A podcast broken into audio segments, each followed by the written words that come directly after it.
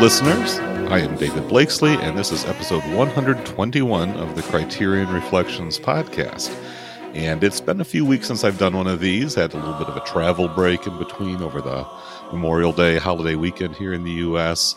And uh, it's been even longer, really, since I've talked about one of these type of movies. By what I mean by that is kind of what you would consider a more of a canonical Criterion classic. Uh, last several weeks, it seems, or last several episodes, uh, going back a ways, it's been a lot of genre films and kind of oddball one off stuff that's been featured on the Criterion channel. But we are here tonight to talk about a bona fide classic of the new German cinema by one of Criterion's uh, most celebrated and favored directors, Rainer Werner Fassbinder.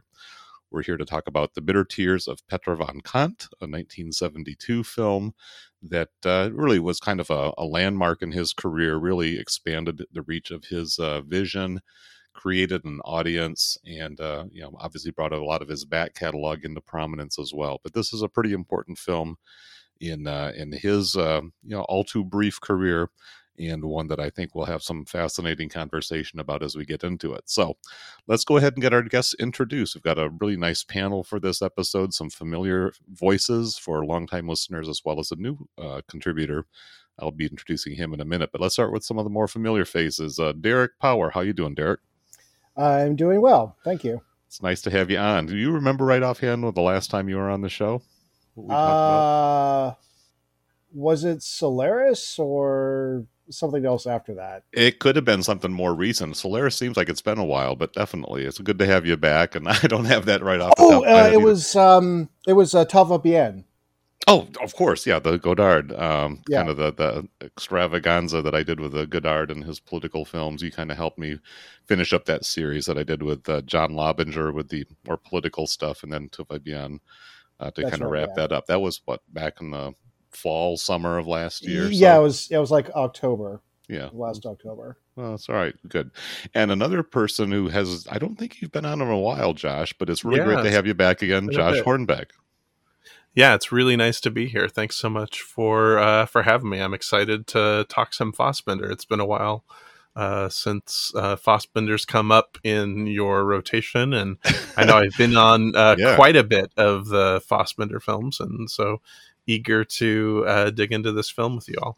Yeah, I think there's no dispute that we've probably talked more Fassbinder on this podcast than any other director, just because he was so prolific during the period in which uh, I've been doing this podcast. We started in the year of 1969. Of course, that was when Love is Colder Than Death and Katzelmacher came out. Then there's The Gods of the Plague, The American Soldier, uh, Beware of a Holy Whore. And then the most recent one we talked about was actually July of 2020. I did look that one up. That was The Merchant of Four Seasons, which was also a pretty big kind of opening and introduction of Fassbinder to uh, kind of more international audience. But I think this one really launched him over the top. So yeah, so uh, 1971, The Merchant of Four Seasons, and here I am two years later getting to his next film, which was made a year later, which means that Fassbinder was making films faster than I was.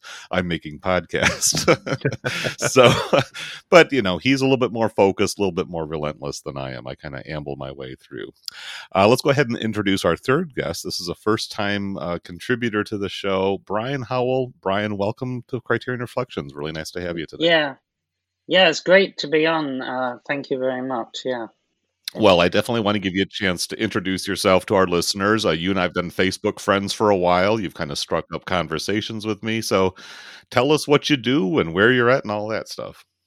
Yeah, well, I teach in Japan. Uh, I teach language basically. Uh, um, but uh, as we, as we say nowadays, we're the, we do do a bit of content. It's a kind of a fashionable thing these days. So I try to get in a bit of um, film or art in some of my lessons, depending on the structure.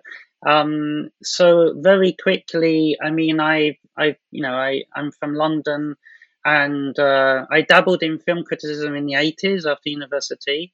I tried my bit at screenplays, not very well, and then I decided that's it for me. I'm going to write fiction. Mhm. So, along with teaching, I've been publishing short stories and a few novels ever since the 1990s. Um, and um, I've got a few things. I've got one thing coming out, which is the you know, uh, which is nice uh, very soon. Maybe I'll mention it later. Um, I, I guess I guess as far as film goes, I'm not particularly academic. Um, I am more of a fan, um, and I also am a big podcast fan. And this is the first contribution to any. I think it's the first, almost the first podcast I've ever been on. Actually, Yeah, yeah. Well, thank you, Brian. I appreciate your friendship and your interest in the show, and uh, also appreciate the ability of, all of us to work out a good time. So we've got uh, Japanese time zone, Josh out there on the West Coast, up in Seattle, uh, in Pacific, and me and uh, Derek over here in the Eastern. So we're truly a globe-trotting, uh, world-spanning podcast tonight. And I also have plans for a fourth guest, um, William Remmers from New York City, a great uh, guest and always got fascinating contributions and observations to make.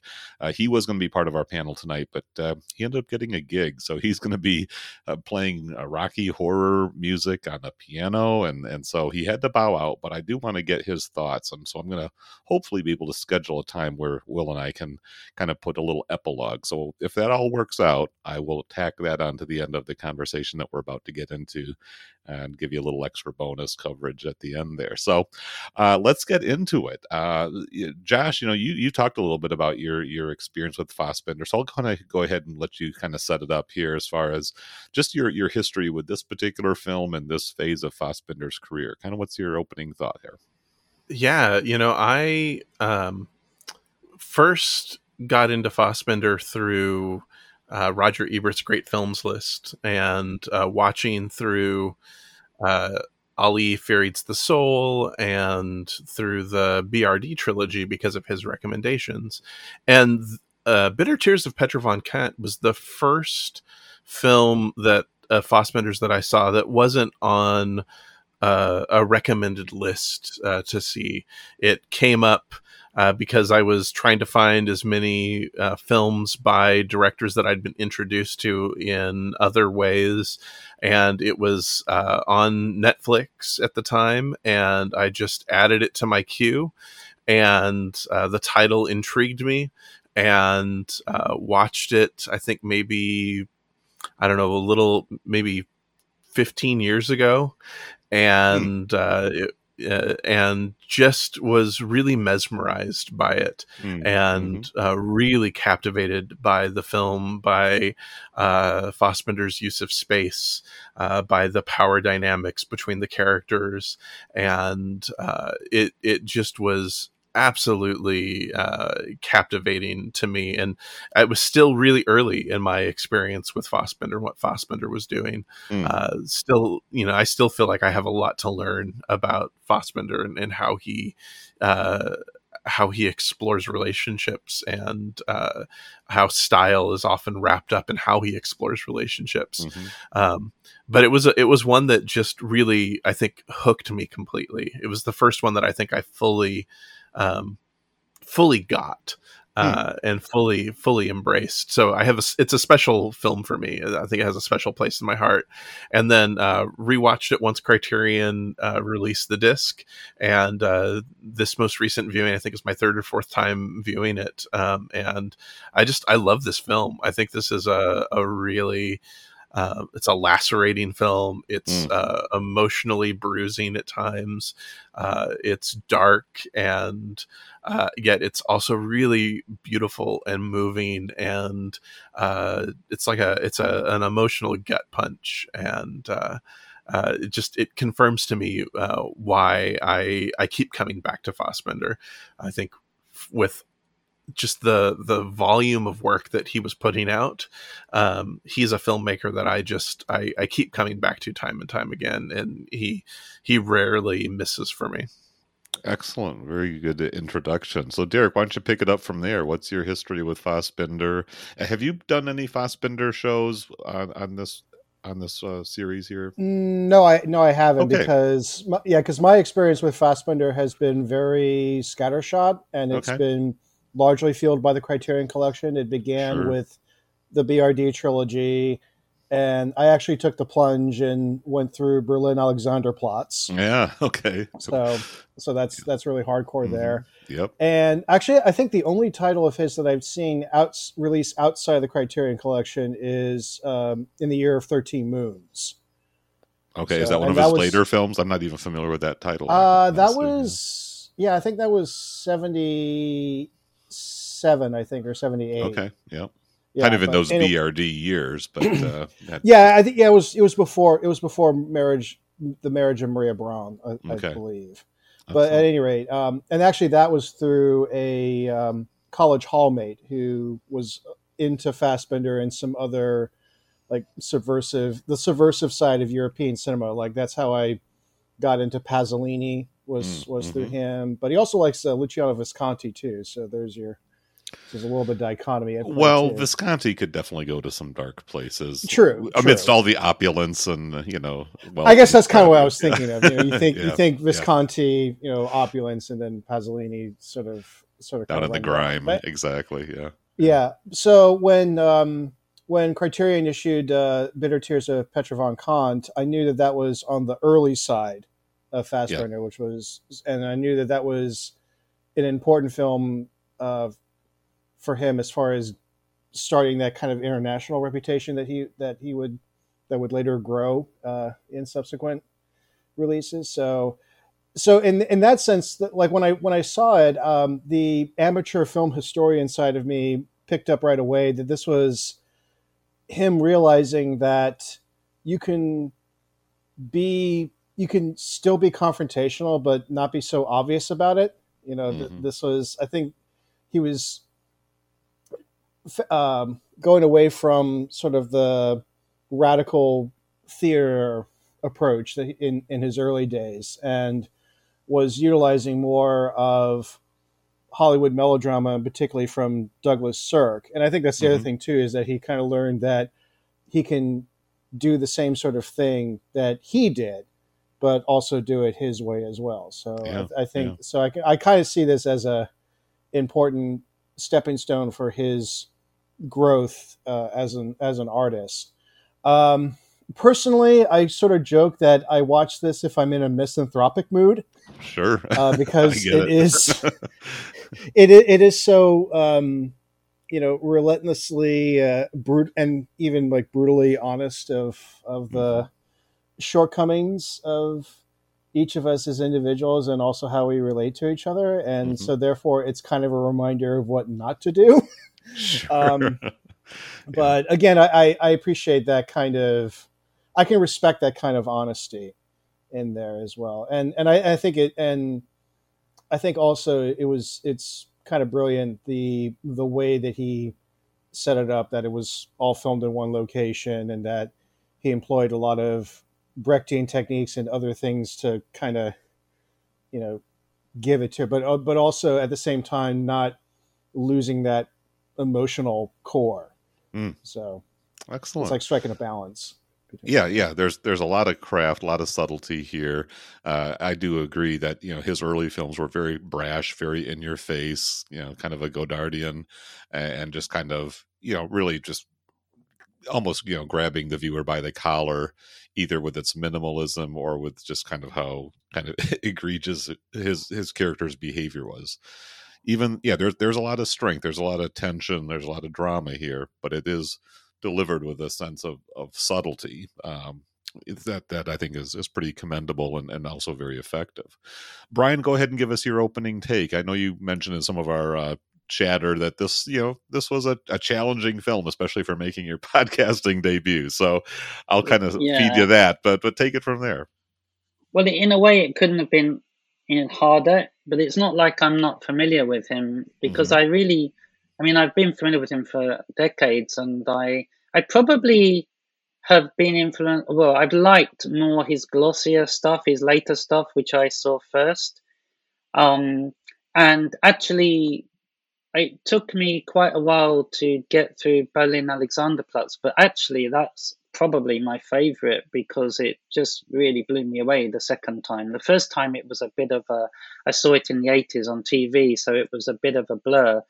Um, but I was just astounded by the achievement of it.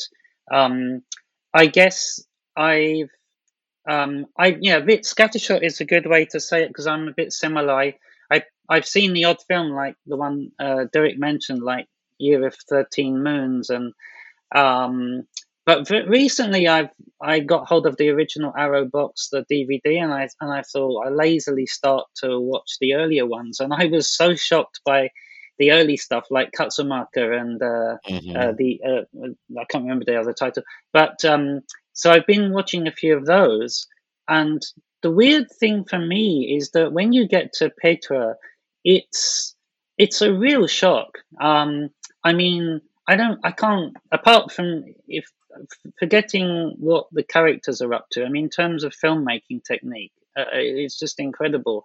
And uh, the more I watched, rewatched it, I kept thinking of people like um, P- uh, Peter Greenaway, um, well, p- particularly Peter Greenaway in terms of the mise en scène. And um, as far as as far as his characters go, I really am on the or or the appeal of the stories. Let's say I'm I'm I'm kind of on the fe- fence. I I don't have a strong position, but the only thing I can think of right now is that he's famous for this, um, you know, uh, distancing effect or alienation effect. And when I think about it, um, it's hard to put. For me, it's hard to describe what just one style. But I think if you were to say what his style was, I mean, his all his whole oeuvre is like a big alienation effect in one sense. Um, but as I say, Petra is, um, I think it's different, and it's going to be interesting to see what we say about that. All right. Well, let's go ahead and get into the uh, the basic core of this story. Uh, Petra von Kant is a woman who we soon learn into the film that she's been through a couple of marriages. Her first one uh, was a very happy marriage, very fulfilling, but it ended tragically when her husband died. Uh, her second marriage, which lasted longer, had a period of intense love and dedication and openness and and satisfaction for for both of them. But uh, she began. Well, she had been a model apparently, uh, and kind of a you know a known face and and figure. Uh, but then she became a fashion designer and began at some point to out earn her husband. And so some of the uh, the sharing and the uh, the openness and the uh, unique attributes. They did not want to have a conventional marriage. Uh, we we get a pretty good chunk of Petra's sort of philosophy of life in that first half hour or so of the film, uh, where she's really talking about first, beautiful things don't last, uh, and second, you know, things that might be conventional or satisfying to some people just kind of fill her with disgust. Women who sort of play their feminine games to you know give the man the sense that he's in charge of the relationship uh, he's bringing home the bacon and all of that. But uh, she knows how to get her way. This this is petra's sister sidonie who kind of embodies this more conventional way of life. They're both women of some privilege um, and and it's that first half hour or so where we really get to explore the character of Petra von Kant, uh, the titular figure, and, and really the you know the, the core personality that drives this film as we're kind of understanding both her strengths as well as her ultimate fragility and perhaps her own uh, self delusion. Uh, into the story, and probably what it's most remembered for is the the vivid uh, encounter between uh, Petra and a young woman named Karen, uh, played by you know, Fassbinder's muse Hanna Schygulla, uh, who was you know a core figure in so many of those early films and really worked with Fassbinder throughout almost the remainder of his career. Uh, including some of the greatest roles, The Marriage of Maria Braun being probably her most altogether famous. But Hanna Schygulla, um, a very beautiful woman, uh, comes in. Uh, she's just landed after um, spending several years in Australia with her husband, who she s- seems to have abandoned. Uh, she wants to get into the modeling industry. Petra sees her as a very attractive uh, figure who could uh, perhaps help promote her fashions. And more crucially, she is just smitten by this lovely young woman who's so- stumbled into her life. And uh, Karen, being somewhat limited of means, recognizing that this is a pretty good foot in the door to pursue her own ambitions, uh, her career, and just kind of get connected to all the right people, decides that she will go ahead and take up Petra's offer of basically uh, free room and board, uh, but also being the object of Petra's, uh, you know, very obsessive affections.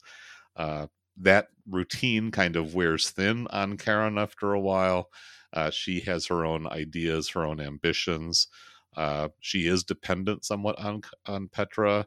Petra relishes that dependency, and it's just fascinating to me to see how much of Petra's uh, espoused philosophies and principles that she gives in that first half hour before Karen even enters the scene. Uh, the how it sets her up for both this period of intense uh, infatuation, but then this extreme bitterness when all of those roles that she claimed to despise, you know, the the controlling, the manipulation, the dishonesty, you know, kind of come back to bite her because the the the the values that she seems to want to push away end up seeming to have a pretty strong grip on her personality and on her view of relationships anyways. So it's a film that's full of really barbed dialogue. You go to the imdb quotes page there's there's quite a few zinger lines that there that uh, scripted. And uh, the, the power of the exchanges between petra and karen and then later on after karen departs the the the scene and, and leaves petra and we never see her again Petra has uh, some pretty memorable moments with her mother as well as her teenage daughter, who seems to have been almost like a non-character for the majority of the film. Uh, but but that that family dynamic also plays out.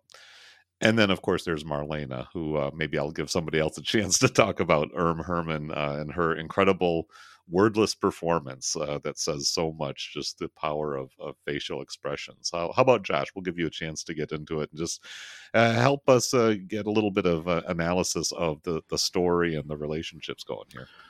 Yeah, you know, I think you're you're exactly right. That that first section, I think, with um, Sidonie and uh, Petra is so key to understanding everything else that follows because uh, not only is Petra explaining her own philosophy on relationships and everything, she also talks about the way that the marriage between her er, with with her second husband uh, she talks about the way that that marriage then turned violent mm-hmm. and the way that turned into an abusive marriage and the way that she began to resent and uh, uh, began to to become embittered uh, because of that.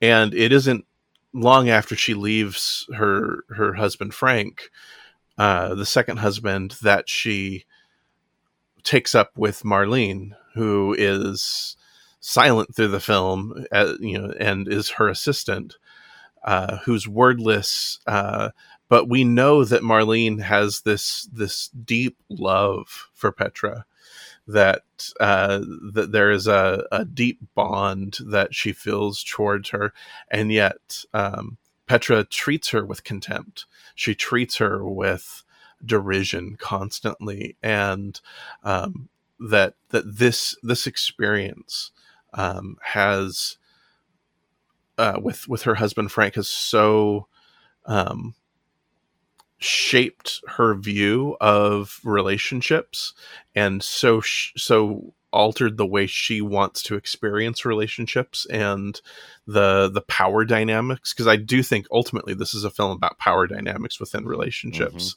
mm-hmm. yep. and um, and we see that throughout we see the way that she um, wields her power over Karin, uh, that that the way she tries to entice Karin into a power into a into a relationship through the the ways that she can give Karin advantage and money and privilege and status and give her an advantage in the world.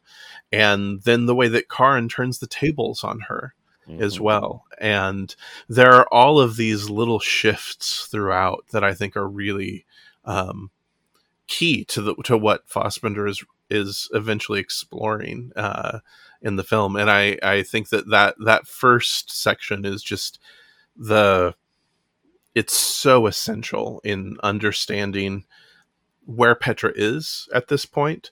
You know, her first husband died in a car accident, and it seemed to be a a, a relationship of mutuality. Um, but her relationship with Frank, like you said, David, uh, when when Petra started earning more money, when she started being the one who was more successful, he started resenting that, and Mhm. uh, you know this is a film about the ways that bitterness the ways that contempt the ways that all of these feelings begin to um, seep into relationships when power imbalances uh, and when when one one partner begins to hold the power over another um, and so yeah it's brutal but i think it's also really honest about about these these things So, Derek, what what is your take on the the dynamics between Petra, Karen, and let's get Marlena in there as well?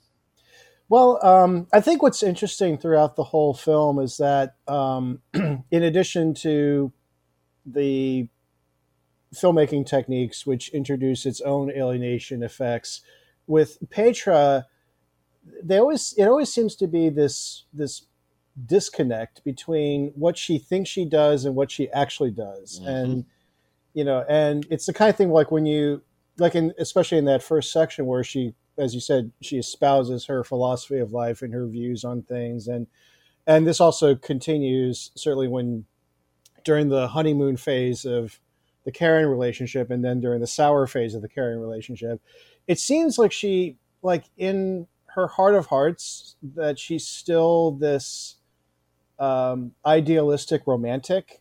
And a, a, lot of and a lot of her actions and her aspirations are very very romantic. And yet her actions and her attitudes and what um, you know what she does to Marlene, and then what gets revealed more when the Karen relationship sours, is um, post romantic and very very modern and and very kind of vicious and alienating and and cruel and I've even seen the adjective sadistic to describe Oh, absolutely, yeah. She she seems to almost uh, thrive on how degrading she can treat Marlena. You know, uh, there's there's there's no sense of affection. There's kind of this whimsical, you know, changing of moods and commands. Uh, uh, not only talk, talking down to her, but talking down to her in front of other people when she has visitors. She's really bossing Marlena around, almost like flaunting her power. And yet, I think you- you're onto something there, Derek. She is, in, at heart, a very romantic, almost desperately needy, clingy type of person who Yes. views herself as strong and independent and forthright and uncompromising. But I, it feels like that hardness, that bitterness, is really a, a shield that she puts up to protect herself from the profound disappointments and, and heartbreaks that she's experienced.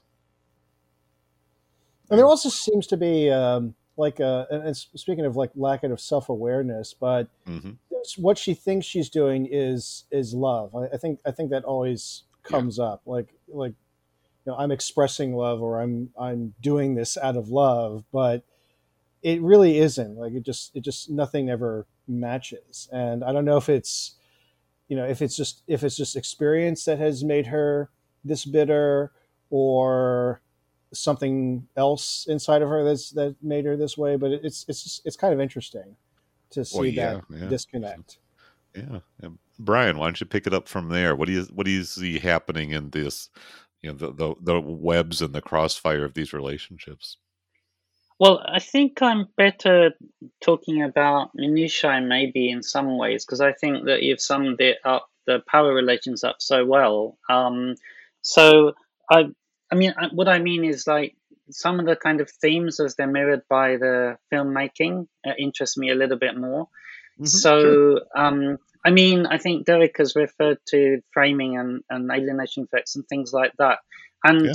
um, I don't know whether this is part of the alienation effect, but what stands out for me is there's a big, there's obviously a big thing about mirroring because mirrors are used a lot absolutely. Yeah. but but not i think it's also structural so there are some things which i noticed um, which i think uh, the you know the they're the sign of a fantastic filmmaker um, and some some are uh, to do with costume and things like that so for example i mean when she wakes up uh, first wakes up at the beginning of the film petra she has no makeup on and she looks really ghostly um, she looks terrible actually yeah, and that glaring um, sunlight right in her yeah. face. Yeah, very brutal. Yeah.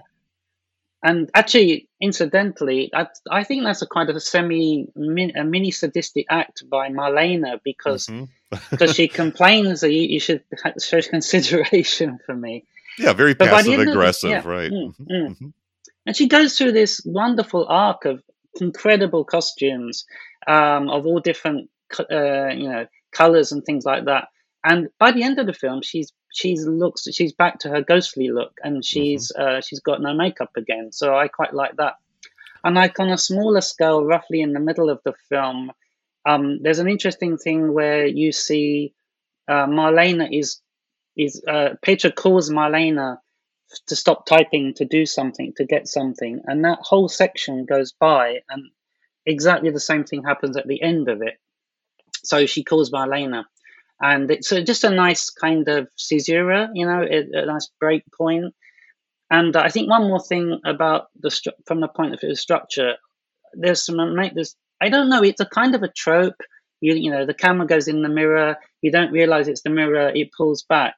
But the way Fassbinder does it in one particular section, I don't know which one it is, but you see you see um uh that you see Peter and Karin uh in the mirror. And I think at once I think in the first one um uh Karin is looking into the mirror and she turns to the right and the camera pans and the action continues for a little while. And then you at some stage they're both looking in the mirror uh, say at the second stage uh, Petra's looking in the mirror and that and then it pans from right to left and I think that's within fairly short space of time and I love that kind of formalism actually Mhm, mhm. and that's one of the things which I wasn't really expecting so much, especially if you've seen the really early early films.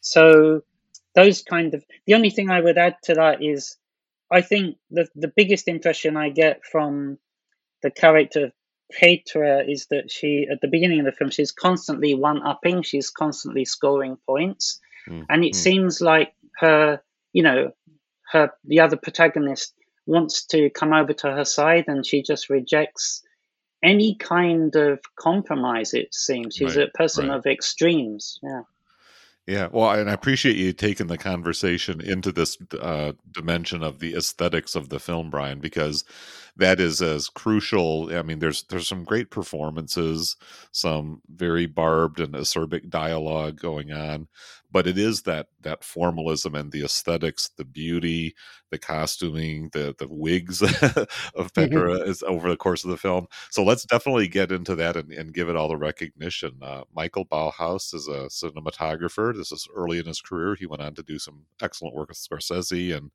has been, you know, kind of one of that higher upper echelon of, of cinematographers ever since. And uh, he did not always have a, a good working relationship with Fassbinder. And there's a short supplement on the on the Blu-ray talking about how he kind of had to work his way back into Fassbinder's good graces after they collaborated on a film called Whitey, which is probably one of the more catastrophic early Fassbinder films. Uh, but Ballhaus really shines here in a very confined space. The the entire play or play the entire film takes place like a play within an actual apartment. And uh you know they had a very cramped quarters to work in but the camera flows and it's just magic. So uh, josh let's go back around the circle and just tell us some of the aesthetic highlights the the, the visuals uh, the use of music whatever you want to take it. Well, yeah, and you know, I th- I do think you know it's it just like Brian was saying, the use of mirrors is really striking. Um, I know that it wasn't long before shooting this that he discovered the work of Douglas Sirk, and it drew him to melodrama. And Sirk's use of mirrors uh, was a real influence on him, and became something that he he started to get obsessed with. And so you see him playing with mirrors. Um, it's been a while since I've seen The Merchant of the Four Seasons, but uh, mirrors become such a, a prominent visual motif throughout so many of his films, and um, it's it's really striking to see how he is playing with them in this earlier melodrama right Mhm. you know this is still one of those those early early works that's influenced by Sirk. And, you know, I, I was thinking of that same that same shot that you're referencing, Brian, where you don't realize that it's a mirror and then it pans and it's just it's breathtaking uh, Mhm. the way he uses that. And there are so many of those those ways that that he and Ballhaus extend the space through the use of mirrors. And they use the the lattice work of the the um, the wood to um, to separate space. But you know it this was a play. This was a stage production. And you know it is almost unchanged from the original stage production. And the only difference is the little coda at the end which we can get into later. Mhm. but um the there's most of this is word for word what was in the original stage production. And you know i i find it really instructive to see how someone can open it up through the use of those those moving camera techniques through the zooms through the careful staging and you know something that also really strikes me is the the placement the the almost posing that happens um the, Oh. the as characters um stand and assume these positions where they look like they are in a magazine shoot. They look like they're in a photo spread, wearing these gorgeous costumes, uh, assuming their positions for a photo shoot, and then they alter the scene composition again. Mhm. Again, showing the shifting power dynamics, showing the ways that their relationship shifts and change, showing the the interplay. Especially, I was thinking as I was watching it earlier today, the the ways that Petra is uh, pursuing Karin in that seduction scene, Oh, and yeah. the way that she will Mhm. walk up to to Karin, and Karin will deftly move away, and then allow herself to be pursued, and then move away again and then petra will recline on the bed this this symbol in the middle of the the room you know it it it's all really really beautifully orchestrated and um, it's all precise. It's it's highly theatrical. As someone who's worked in theater for many years you have to you have to really rehearse. You have to really um, get your actors to um, to work with you to have those things motivated uh, by you know so that you you believe what's going on you know i and and you know i believed each of those performers the whole time and then Mhm. and then you get that beautiful camera pan over to marlene and yes. it zooms in on her and you see her watching this whole thing so that she becomes our silent witness to everything that's happening i mean this is this is all just so powerfully done and uh, i mean we could go on and on. I mean the music the the Mhm. the way the music is is all diegetic. We don't get anything in the in the film that is not played on that record player. Mhm. and uh, again comments on the action that we're seeing on on screen.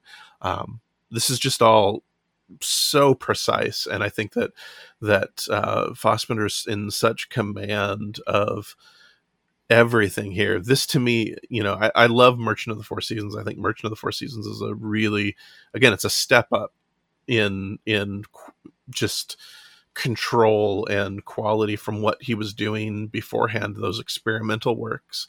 But this to me is just even a step beyond what he was doing. Mhm.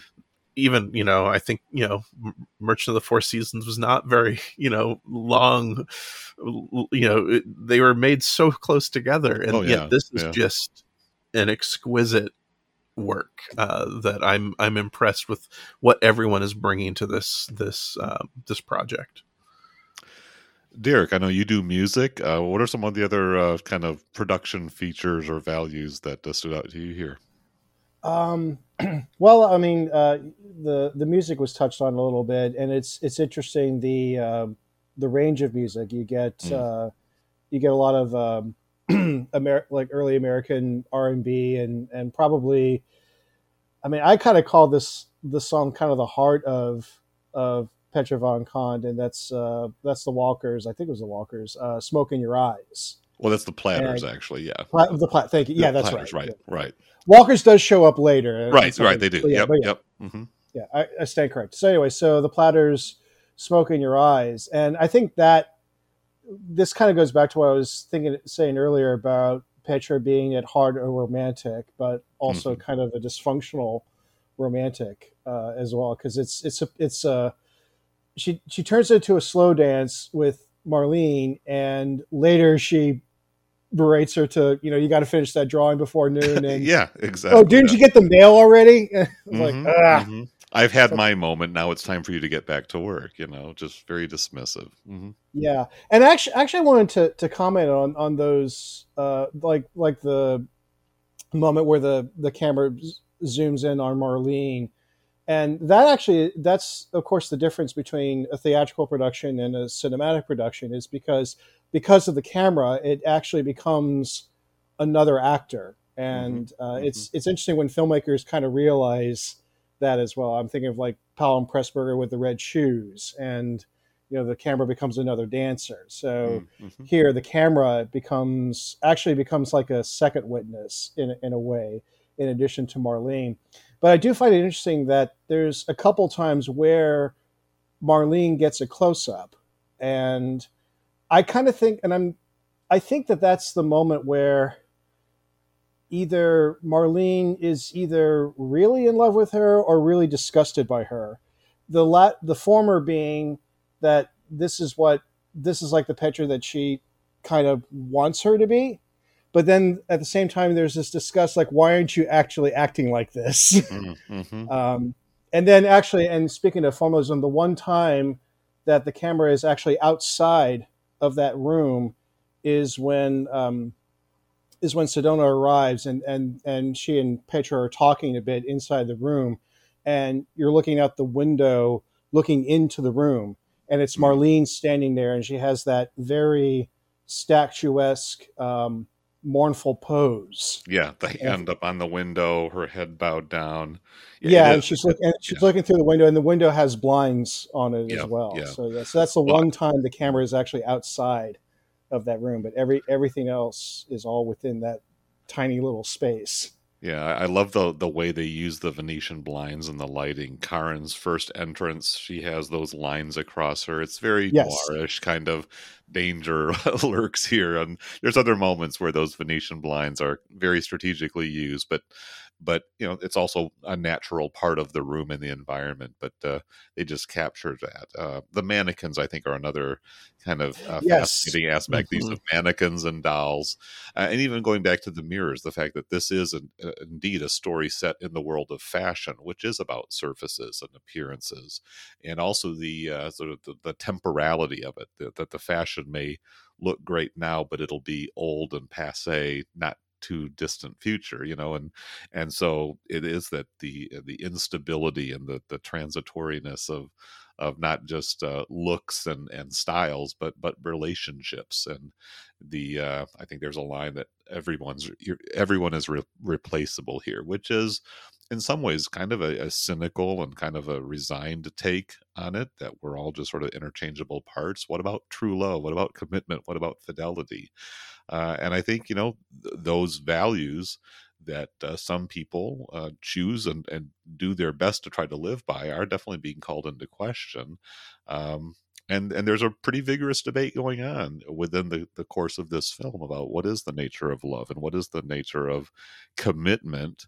Um, obviously it hurts when commitments are broken and when uh, we become disgusted and disappointed with the person that we love based on what we see them doing to us to themselves uh, and sometimes their callousness their indifference and their cruelty in response to us the lover when we're at our most vulnerable. And so this is these are the just the most fascinating things that make this film which is a fairly recent discovery for me. I've been kind of making my way chronologically through fassbinder through this podcast but this film is uh, incredibly rewatchable because of all of these elements just kind of executed with such uh what such such precision and and, and such a, a deep understanding of of the the power to suggest without having to always put it in so many words.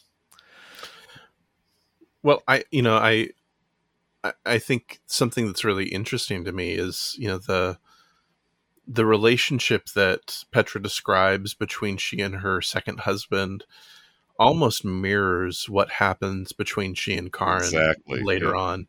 The the contempt that grows between the two of them also grows between Karin and Petra. It's just different. It's Yeah. it's it's a little it's a little different. It's now Karin that has this contempt for Petra, whereas Petra had the contempt for Frank at that Mhm. point. And and you see in that as as uh as Petra is um is trying to in that scene in that masterful scene between the two of them trying to to find out from Karin what she was doing the night before you see how Karin is just disgusted with this this person who has made a relationship with her a condition of food of clothing of shelter of assistance. You see you see how the conditionality of um of of, of assistance becomes this kind of uh uh this place where the the seeds of a uh of disgust begin to grow between the two of them and uh, i find Yeah. that really fascinating Well, Petra is positioning herself to be in control. She's the dominant in- one in the relationship. So she sees it. Karin, this young woman, this waif, this ingenue who needs to be sort of shepherded and guided through the cutthroat world of high German fashion, right? Uh, but but Karin does not see herself as that kind of dependent. I mean, she might be financially. She certainly does not have the money at the moment or the desire to at least spend whatever she makes she, she cannot get herself into such a, a comfortable surroundings but she's not going to fall into the trap that uh, she might see that marlene has fallen into. You know marlene perhaps a, a former lover of some sort with uh, with petra but now she is completely docile servile and, and humiliated. Karin certainly does not want to end up in, in that type of position but but Petra, for all of her um, attempts to establish her, her dominance and her authority, uh, turns out to be pretty needy and pretty pathetic when, uh, after all I've done for you, doesn't seem to get the result that she was looking for. So, uh, you know, I think it's probably a good point to, you know, recognize that Fassbinder himself uh, and and his uh, sort of expert biographers consider this his most autobiographical film uh, with the with the genders being inverted a little bit here, this mirrors very much uh, a relationship and an obsession he had with Gunther Kaufmann, who was the kind of biracial but pretty much identifies as black man in, in many of those early Fassbinder films. Uh, he had that same kind of Svengali, uh, you know, uh, view of, of his relationship with Gunther Kaufmann, who was married, I believe. He might have even had children at that time. And Kaufmann was along for the ride to a certain extent, but then he kind of wanted to say this is where the line is drawn, and he kind of went his own way. And Fassbinder, who I would have to assume is a pretty controlling and pretty powerful personality, probably agonized quite a bit over being thwarted there. But with his artistic brilliance, he was able to take all that anguish and uh, capture it in a script and in a production and a film uh, that the rest of us can kind of observe and learn from. So it's a yeah pretty astonishing piece of work and and uh, much like uh, Ingmar Bergman, you know, you, you take some of the wreckage of your own personal life and turn it into uh, everlasting art. Brian, let me go ahead and get some of your thoughts on some of the, the, the conversations we've been having and maybe some other points of the film that you'd like to bring to the forefront. Yeah. Well, I think you've obviously done a great job so far with the main actors. So I thought maybe Irm Hermann is interesting, and there's a sure. kind of interesting biographical uh, kind of link. Um, I might have got this not totally right, but it seemed to me in one of the interviews she was saying that she played the same role in the original theatre production. Mhm. And as I remember it, she seemed to say that, well, she seemed to resent the role that she, the, the silent role that she was given in the theatre. But actually, you you could make a case for her being the real star of this film in some Oh, ways. I Yeah. think it's pretty brilliant. Yeah. I mean, she really Yeah. deserves enormous recognition because Mm, yeah, mm, she she is the the the she is the stand-in for the audience. I think in many cases. mm. Yeah. Mhm. Right. So, I mean, obviously, without going on too much about the framing, I mean, I think um, the way she is framed more than anybody else is really interesting because she's nearly, if I can bring in an art reference, I don't know how conscious it was, but um, in Dutch art, there's something called a door cake, which means looking through a door or an opening. And she's often framed as if she's in a painting, which is, no, it's a trope in Italian and Dutch painting, but there's a special emphasis uh, with her. Often there's a dark background. And uh, another couple of things. One was to do with uh, obviously her expressions are um, very, very subtle, and you have to look hard. But you do see often, I think, at points where where Petra is um, condemning a character, her lover or something, you'll see a slight smirk or something like that on her face. yeah. It's very, very subtle, yeah. And um, nobody's mentioned the typing. because Well, I. I mean, Yeah. that is that must be the absolute epitome of passive aggressive commenting Yep. in a film, because first it's a kind of alienation effect, and secondly, it, it's sometimes it seems to be indiscriminate, and other times it seems almost to be her typing out her aggression, aggressive thoughts over the dialogue and the two are maintained perfectly uh, throughout the film. And in a strange way, it, it's what's really weird is it doesn't irritate. It doesn't. It didn't irritate me. I was thinking that was like they were like lines of dialogue to me when I was when that when the typing was going on. yeah, it, it Yeah. almost drowns Yeah. out some of the speech, but it, it's very Oh, present and very. Yeah. So Uh, yeah, Brian, I I, mean, I, I would like Mm, to ask sure. your your thoughts on Mm, the painting. mm. Was it Midas and Yeah. Bacchus, the big uh, mural Yeah. that's back on the wall there? Uh, do you know much Yeah. about that particular work? I mean, it's, I- it's quite fascinating how that background is used. Uh, I. I mean, I didn't do much research on it. I mean, it's Poussin, you know, from 17th, 17th, 17th century. Um, I, I, you know, there was one critic who made a thing about the male member hovering over their heads at certain it's hard to miss. yeah, I, but I, I think there was one point at where uh, where the hand kind of touches Karin's head, or it seems to be pointed at her head. Um, to me, uh, what I I kept noticing, I I mean, I don't know again how intentional it was. The vertical lines, which reminded me of film. There are these there are these lines which join the pictures on the back wall. yeah, And again, I, I, I kept thinking, I mean, there's the idea of Midas who turned everything to gold. And I think it went from from in the way in the end. So I guess that could be reflected in Petra's ambitions for Karin. It, that it she wants her to be gold, and it and it by the end it's uh, not that at all. Um, yeah. well, and, so and I, I Cleopatra Mm. dress certainly has those touches of gold, the gold collar Mm. that almost seems to be oh cutting into her Oh, and- neck there. Yeah, Mhm. Yeah, and there's definitely a Klimt element uh, Mhm. to uh, to especially um, the way Petra dresses at one stage. And I mean, and as a general comment, I mean, it's obviously kind of timeless, but you get the feeling it could have been set in the turn of the century, 1910s, 1920s in a way, but it's obviously not time specific. But Mhm. I love that aspect of it. Hmm. Hmm. Excellent. Well, we are coming close to uh, the end of our time, but I just want to give everybody one more shot at, at final observations or thoughts. I think we're all pretty much in agreement. This is a, a brilliant work, and uh, I think we've touched on some of the main points, but there might be a few other little uh, nuggets that people want to call out there. So, Derek, you got anything for us?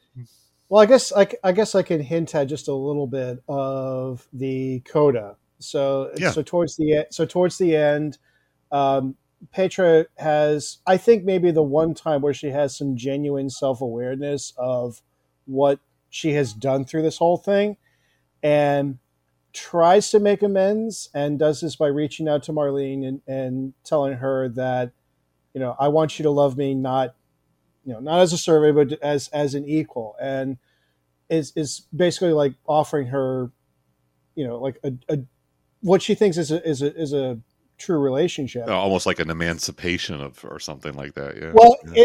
it, well marlene does take this as an emancipation so so the last shot is marlene walking back and forth across the frame she has a suitcase and she starts packing the suitcase with uh, various things that were various uh, affects that were important to her one of them includes a gun right. and she packs it all in she and she actually takes the doll and she puts on her coat and she actually walks out and leaves and what's interesting is and i i'll be honest i'm kind of I've thought about this in a, in a couple of different ways. Like I, I really, th- I re- there's a part of me that really hoped that Petra was in the beginnings of a kind of repentance that maybe the because she eventually realized what she had done and that this is not the way to do it. That maybe she wants to turn around and do something differently. But um, Marlene doesn't give her that. Doesn't make it easy for her, and You can't So just I brush away the past just like that. pretty pretty much it's like Yeah. you know, no I'm, I'm not going to fall for this or or i'm going to take you at your word that you want me to be myself then fine i'm just going to i'm just to leave and Yeah. proving once more that actions do speak louder than words Mhm. so And of course, all over another Platter song, "The Great Pretender," which was actually I don't know if anybody else caught this. This that that version of "The Great Pretender" is not the one that I think is most commonly played. It's a it's a different version. In fact, when I first heard, it, I thought, is that maybe a different group than the Platters that was covering that song? But I actually did some research and found that that is a re-recorded version that the Platters did in 1964 for the Platters' 10th anniversary album. Is what the name of that record is. So it is the Platters, but it's maybe not the one that's played most frequently on oldies radio these days. If you notice the difference there, little trivia there for you. Uh, just uh, little fruits of my own uh, investigation there. Josh, anything you want to kind of throw out there as a, a final word on the bitter tears? Yeah, you know, I I think uh, something that that strikes me is uh, when she is given this gift at her birthday in the final act. She's given a doll that Mm. looks Oh. uh, awful, an awful lot yeah, like Ka- uh, Karin, and um, I do think that that something that that she says towards the end in the final act is this um and and again i think it comes closest to her being really truly honest um she says i don't know that i ever really loved karin i think i just Mhm. wanted to possess her. Yeah. And i do think that the doll becomes a symbol of that that idea of that possession. And um and i do think it's it's also really really fitting that that's what marlene takes out with her as well. She Yeah. takes out this idea of of possessing others um because something else that happens in that that finale is that she when she says you know i, I want us to be equals uh, Marlene kisses her hand and she says, Well, no, not like that. Hmm. I don't want it to be like that. Um, Ugh, and yeah and so it's this this this little again one last little bit there and that's when marlene says okay that's it i'm i'm done i'm not i'm not gonna be i'm not gonna do this do it this way you're not gonna give me what i want out of this relationship and and you can't actually be i'm not gonna i'm not gonna stick around anymore Yeah. but to pa- but to petra's credit she Mhm. she doesn't get in the way she does not interfere at all she sits So- there and and does that and and i do think there is a um, i've been when we do a, a podcast on Fassbinder, I uh, I have a book that I go to called Understanding Rainer Werner Fassbinder Film as Private and Public Art. And there's a really great bit there about this idea of uh, this film being autobiographical. And uh, the, the author, uh, uh, Wallace Steadman Watson, uh, quotes Ronald Hyman, or Ronald Hayman, who says um, that Petra could be interpreted as an imaginative stand in for the director, trying to buy love by helping people dangle their good looks in front of the public. Mm. And Mm. I just I liked that that read on uh, on the film that um, again he's pretty he's pretty honest in these films about his own failings and Yeah. uh, the ways that he also manipulates others. Um, I think it's Oh, uh, powerfully, yeah, yeah. And that- it's Yeah. Well, and I think that's part of what makes these Fassbinder films so fascinating is that they do grow out of this this troupe, you know, of, of his regular actors.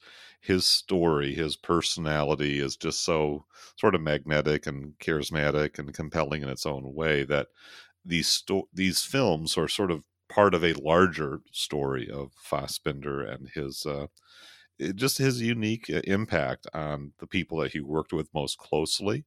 It was not always a pleasant or a um, you know lighthearted uh, affair to be to be involved in his world, but uh, but there's so much creative juice flowing, and obviously uh, the actors who worked with him recognized that he you know he created fantastic opportunities for them to portray memorable characters.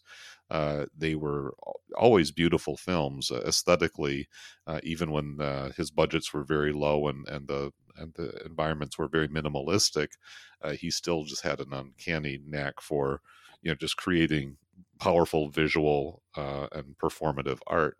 So yeah but but it, that it came with a price because he was often a very caustic personality and uh, he had certain designs on people you know erm herman among them uh, who was put in these kind of miserable roles and and perhaps even had to uh, absorb some some blows to her public reputation because people sort of started thinking that she was the characters that she portrayed.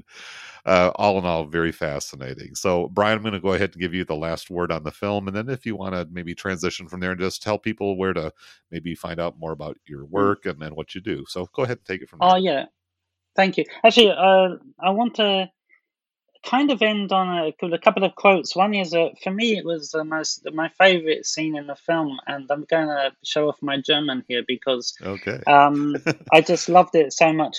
There's a scene roughly in the middle where Karin is kind of uh, trying to be sympathetic towards Petra, and she and and uh, Petra corrects her her grammar. So Hmm. so Karin says, "Wer ohne zu, zu gebraucht." Whoever uses the verb need without to braucht brauchen überhaupt nicht zu gebrauchen. So it, it means you if you're not going to say it correctly, you don't, you, you can, you, you, you're not the one to speak of need. And I know there's probably a deeper level to it, but I found it delivery so funny because it was both serious and, and very funny. And she her react uh, Karin's reaction is just oh oh Petra, you know something something like are you going to point out that kind of thing to me? so I just I found that one of the rare moments of humor, and the other one I was going to say um, I grammar Nazi, yeah. but I thought, well, maybe grammar Yeah. Nazi isn't Ooh. the yeah, yeah, yeah, yeah. So the other one was uh, a critic I really like, David Thomson, who wrote the uh, biographical dictionary of the cinema. You know, he says outrageous things in most of his reviews, but he has a good line. he has a good line. It was not possible to keep up with Fassbinder, and there was much in the man that was determined to be unliked, but the rapidity and the cheapness were vital. Um, uh, you know, it, I was just thinking that if David Thomson can't keep up with Fassbinder, no, I don't think anybody can. yeah, yeah. Uh, Yeah.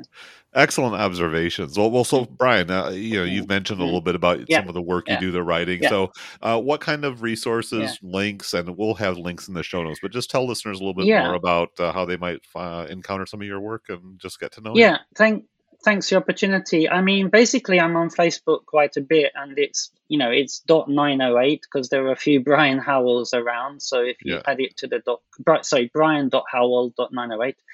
Um, I'm on Twitter, not very much uh, as Brian Howell um, sixty one. Yeah. Um, in terms, I mean, basically, I don't really write academically much about film. I mean, the odd article, but um, uh, I've got a short story collection coming out, and the thing about my fiction is that it's a lot of people say it's kind of driven a bit by art and films. So Mhm. there might be that aspect that appeals to people. It's not about filmmaking per se, but you tend to get painters and photographers and things like that in it. So I only just wanted to mention a short story collection I'm really happy to have coming out in the UK uh, called "The Man Who Loved Kuras," uh, K U R A S, and it's it's going to be published by Salt Publishing uh, in the UK in October, and uh, it should be you know uh, if you the website is Salt Publishing, you just look for modern short stories. Well, like I say, we'll have those links in the show notes, and I definitely want to recommend Brian as a great Facebook follow. You you have a Mhm. very nice eye for uh, paintings and visuals, uh, so it's a nice it's a nice uh, edifying and aesthetically pleasing addition to your social media feed. so, uh, yeah, oh, you thank know, you. Yeah. yeah, it's Yeah. very very good stuff. Uh, so, Derek, how about uh, fill us in on what you've been up to and whatever other kind of I don't know self promotions or updates you want to provide? Yeah.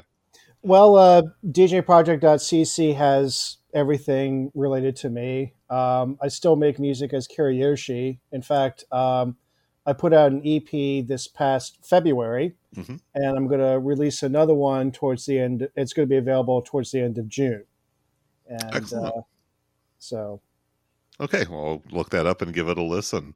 And, and Josh, I, I know you know uh, uh, we've definitely been you know concerned and, and talked about some of your health issues. It's great to talk to you tonight. You look like you're in good form and, and sound great. Uh, the podcasting pace has slowed up a little bit, but just kind of catch us up on what you've been up to and where things are at with you.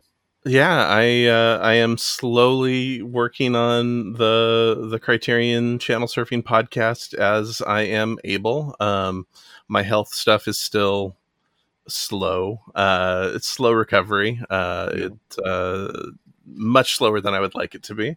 Sure. Uh, but that is uh, more more what I'm I'm learning to have patience with it Yeah, as yes, uh, as that that happens.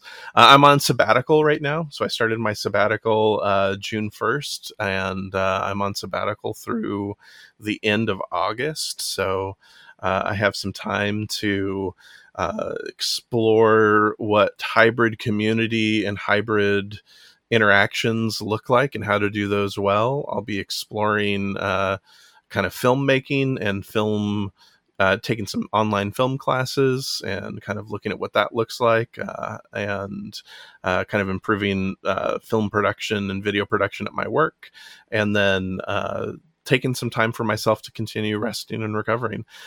We've, my doctors have kind of come down on the fact that it looks like uh, I think David, you know, I I podcasted with you pretty extensively at the beginning yeah. of the pandemic, sure. and uh, there was thought that I might have caught COVID early, and we think that I probably caught a mild case of it, and that the clotting in my leg and lungs is potentially uh, wow. si- uh, a side effect of that, and so it Well, some of the some of the extra things that I'm uh, experiencing line up with that as well. So Well, you know, it, it seems like such a long time ago, but I remember, you know, Seattle was kind of one of those first uh, Yeah. breakout spots uh, of COVID and the pandemic back when we thought maybe we could contain it to certain Yep. parts of the country or whatever. Yeah. But, uh, well, Josh, definitely though, it's, it's been great to reconnect with you Yeah. tonight. I mean, certainly we we crossed paths on social media, but really enjoyed the conversation. And really, Brian, thank you for your contributions to the Yeah. show.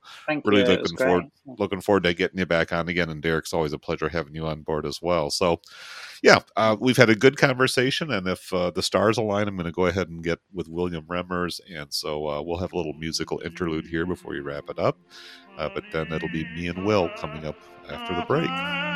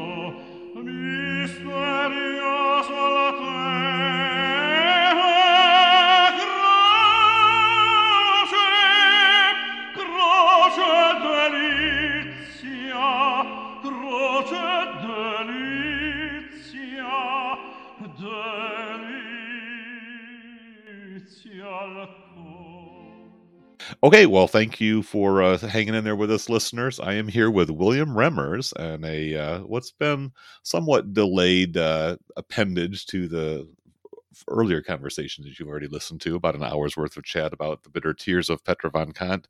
But I really wanted to get William's input on this. This is a film that I feel like uh, whatever it is he's got to say is going to be interesting and is is definitely worth. I, I'm saying in advance of hearing whatever it is, uh, is definitely worth the uh, extra time that it's taken for us to round out this episode. So, William, welcome back to the show. It's good to have you back again. Thanks for having me, David, and I am very uh, flattered and honored by your your interest in having me make it, no matter what the uh, time frame. Well, you know that's that's true, and and also I feel like you know even though we had a really solid hour of, of conversation with with knowledgeable and insightful guests, I still feel like we've only scratched the surface of this film in some ways, and so you know I've got a few more things to say about it, even though I have not re- rewatched it uh, from that initial go round. But I went through it like three times, including the commentary tracks. Was just watching the Jane Shattuc uh, special feature prior to uh, getting online here with William. So um, I'm going to let you kind of you know guide the ship, William. Uh, tell me just a little bit. What's your opening take on Fassbinder and this particular film in his oeuvre? I slowly came to love him because of the Criterion Collection, obviously, and um, thankfully, uh, his Eclipse set acted as me the perfect entryway. And Mhm. as you've been going through in, in, in a similar order, to go through those films, and um, though I had jumped a little bit later to Ali at one point, um, then I went on and watched um, Merchant, and I watched Eight, Hou- um, Eight Hours Don't Make a Day, which Mhm. uh, was really for me, I think, the tipping point where I mean those two films in particular, um, because I th- and I think actually when I go back to that Eclipse set, I'll love those films even more. Uh, I Mm. think I was most struck by Katzelmacher, but um, did get a lot out of all of them. But like when I really had my come to Rainer moment was definitely eight hour eight hours don't make a day, which obviously has a certain approachability to it compared to other works he's done, but is is no less fascinating and um, thought provoking. Uh, Well, yeah. So so Bitter Tears is actually one that I would say is probably well for the, the broad audiences a little bit less accessible. There are some audiences that this film is like absolutely made for. They embrace it, they love it from you know the opening shots. Others will find it you know stilted and arch and you know and and that whole brechtian alienation distancing effect that we did touch on in our earlier conversation uh how about bitter tears what's what's your you know you've you've already kind of made, stated a few of your favorites uh, where does this one kind of rank in the hierarchy there so this is the uh, the last one of his movies that I watched um, in in my recent journeys through it because I've really been trying to watch his movies more or less chronologically, Mhm, having to mhm. skip some based on availability. Thankfully, um, some of those gaps are being filled. I have bought in completely with the new reissues and new uh, Arrow box set. So Yeah. these three Arrow sets that have come out have a pretty comprehensive view. And I'm currently using that in supplementing it with the Criterion channel. Not to say I'm not going to maybe get those discs too at some point, Right. um, but it's nice to feel like there's a low cost way for me to dip into two different editions materials. Mhm, mhm. And uh, so, but Bitter Tears was like, uh, yeah, it was really something else for me when I saw it. And and it's funny you mentioned the the approachability because giving it a review, I um, I felt like, oh, this is the kind of movie I could show somebody who doesn't understand the ways in which film could be art, and they would they would sort of see it. But I definitely see your meaning, and I obviously um, would be biased to assume that someone would just would just click for them. But Right. there are certain certain um, gestures in the filmmaking that I feel like show. Um, I mean, there's the the thing about alienation is so interesting because in, in a way, I mean, I think that effect eventually ping pongs me back to you know, obviously thinking about the thing as the thing that it is and enjoying it for its context. So I've, I have a lot to say about that. And, and my, my main thesis I kind of want to get into is how to view a film in a very general way Hmm. and something that's a little more of a general philosophical idea, but how this film is a particularly interesting lens that I open, was opened up to um, in the past days.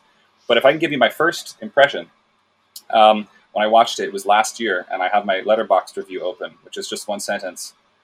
And of course, it's five stars and a heart. and Yeah. it says, uh, not going to read anything about it, just going to lie in it. Hmm. And I just knew that I finished watching the film and I'm like, I'm not going to watch any supplements. I'm not going to read anyone else's reviews. I want to just sit in this. And Yeah. so when your um, list showed this film was coming up, I was like, well, that's got to be my opportunity to, after a year, perfect timing, I'll like, I'll start to uh, kind of more join the forum in terms of the analysis of this particular film and, and the appreciation of it and understanding.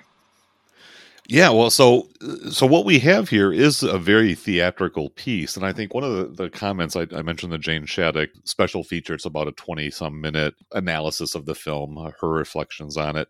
She she mentioned she was talking about the Marlene character, and is and, and she made the statement: Is this a real person? Is, is this something an actual person would do?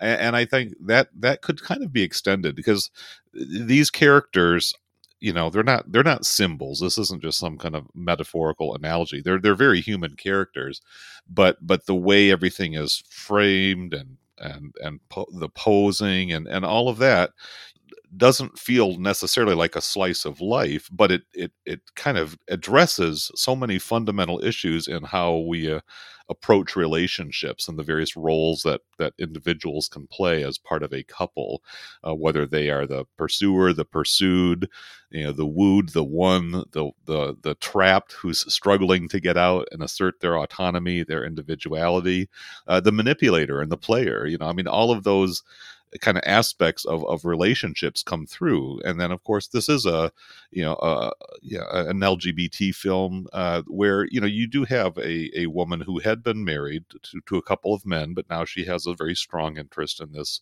beautiful young woman. And so that whole aspect. I mean, we really didn't even touch on that, but you know, this being Pride Month and all of that, I guess this is a and and this was a pretty important entry in the canon of, of queer cinema when it was coming uh, into the kind of the cultural mainstream in the early 70s so lots of lots of different dimensions to, to talk about here and a lot of different connection points for some and like i say for others you know if they're looking for a more of a, a standard kind of uh, ro- relationship or romance story th- this may not be it, but but it creates this really strong kind of emotional milieu that I that I agree, William, is is kind of like kind of staggering once you're sort of get engrossed in it and you see the the the, the angst and the drama and the poignancy of, of these two women in relationship and really not just these two the you know the uh, the, two main characters, but but all of them. I mean, even the mother, the daughter, uh, the the sister.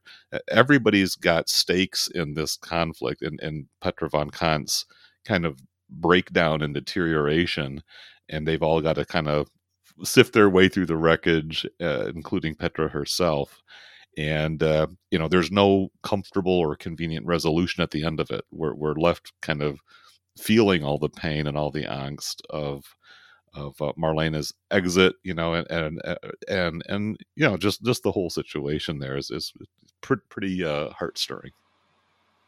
I, I, the exit is is interesting to me because um, Yeah.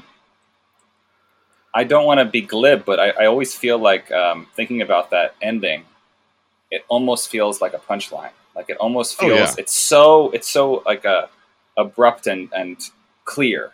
Mhm. And and for for Marlene, who I think watching it on a Blu-ray, I was able to really appreciate how her makeup is so mannequin-like Yeah. and reflective of, of the environment she's in.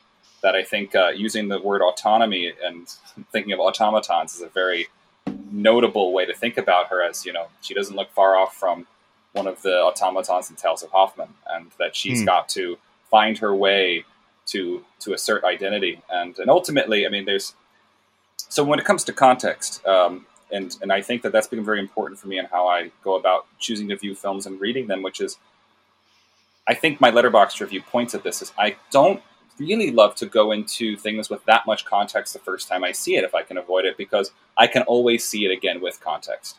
And once I know too much, I, I know too much. So I tend to be someone that's like, please don't spoil anything. Like I even don't really want to know who's in it or what. It, I don't want to see any screenshots of it. Like I want to if, Yeah, if the yeah. if the filmmaker made this as a one piece of art, I want to be able to have that experience. So this is a film that I probably had only seen a couple of frames of here or there. I didn't know anything about going in, and um, when you think of it that way, if, if you assume that the filmmaker, I mean, nowadays you couldn't assume this, but that maybe you're just walking into an art house cinema in the early 70s and you just see the title of the film looks an interesting title you know this oh this is that hot director people are saying is like Mhm.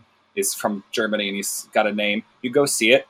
The first thing that it announces to you, um, in a way that is a kind of a direct address for context, are two very obvious uh, credits that tribute Marlene slash Erm Hermann.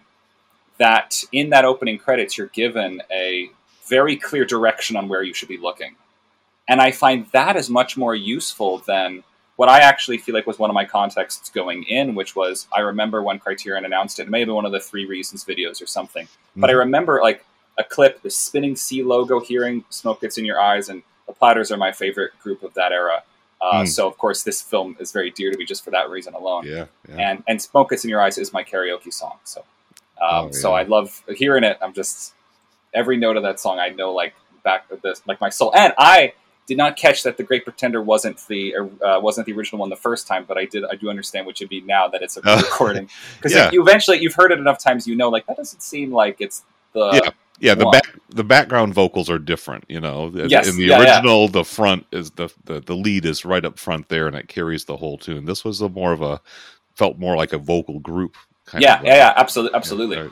Um, so I'm, I'm obsessed with that little detail. Um, but so uh, uh, the, the the idea that like the the context I may have had going in is like, oh, this is a um, a, a lesbian melodrama with these these two actresses, and you see them, and there's carpets and there's flowy things, and no, no, no. At the very beginning of the film, there's a couple of cats eating, and Erm Hermann is who this is about.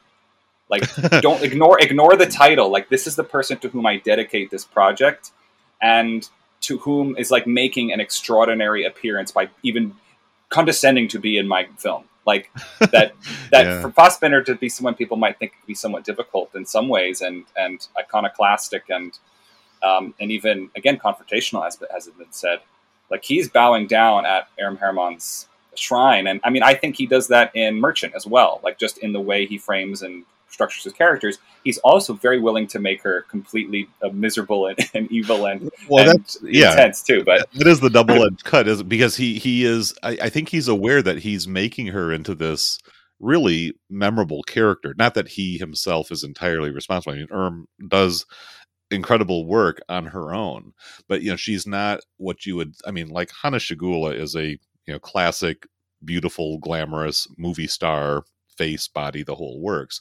Erm Herman does not give you the impression that she's going to make the impressions that she does or that that she's going to reach the artistic heights you know just uh, maybe it's just my own sort of conventional way of sizing up actors by their looks or their presentation uh, but he but he does uh, exert sort of a, a cost on her and and and erm i think had to live a fairly you know go through a fairly difficult passage of lived experience to be part of all of this and and that is kind of the interesting thing as well as far as uh was it Margit Carstensen um who did not feel like she was part of the troupe. You know, she kind of came in later on, and in, some of those tensions, I think, spill over into the performances as well. Like who's part of, you know, Rainer Werner Fassbinder's inner circle? Who who is he tight with versus who is he just kind of working with as professionals, as as you know, really literally in this case, models to you know put themselves in front of the camera and do the things that he can capture visually to convey the message that he wants to relate to his audience and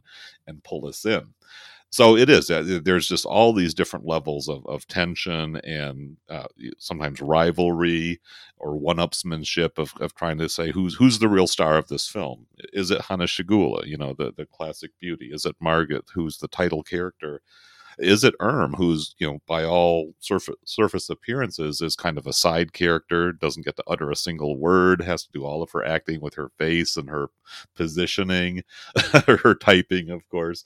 It, it is. It's it's pretty remarkable. The uh, interesting thing there is that in terms of who is the star, I think that, or like, and how those tensions could have even been reflected from the set. Um, there are even shots where, you know, a character like Petra can't let on that Michael Ballhaus is now slowly traveling and zooming in on someone else. Yep. I mean, there's there's an astounding shot in the first sequence where it goes so so so slowly and slowly over one conversation with Sidonie and Petra before it finally zooms into Marlene. Then she goes out of focus. We pull back, and then it's a intense close up of Petra on one huge fluid movement. Mm-hmm. But you'd have to block that as a play, and this is this is a play. I mean, it, Yeah. it is. It's it's got the roots, and it's been made into an opera in, in recent years too, and almost with the exact text, like word for word, just now set to music. Ha- have you seen that performed, Will? I, I have not, but I but but, Yeah. but you can. It is. Um, there are clips of it online. I think maybe in the full performance that I dipped into once, and it's just fascinating just to hear the script you know Mhm. sung, yeah, and it takes you know almost about the same amount of time too, maybe a little longer actually to sing it all. But um, but I actually had that thought watching it the first time. I'm like, oh, this is an opera. This is absolutely what an opera is, and uh, I thought it was telling that at the start of the film, you know, it's saying music, Giuseppe Verdi, the Platters. I'm like, oh well, I'm at home because I know I know my opera and I know my Platters, so yeah.